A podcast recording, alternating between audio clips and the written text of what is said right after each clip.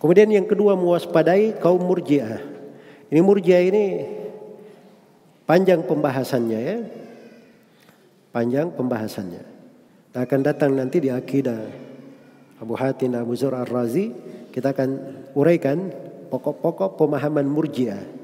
Tapi murjiah itu sendiri dari kata al-irja yang bermakna takhir.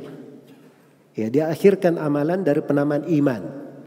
Murjiah itu berkumpul dalam makna amalan tidak masuk di dalam iman. Bertemunya di situ kelompok murjiah. Jadi amalan tidak masuk di penamaan iman.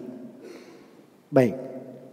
Dan ini ucapan kelompok murjiah ada beberapa ucapan pokoknya insya Allah kita akan bahas nanti di doro yang akan datang terkait dengan akidah Imam Abu Hatim dan Abu Zur'ah Ar-Razi.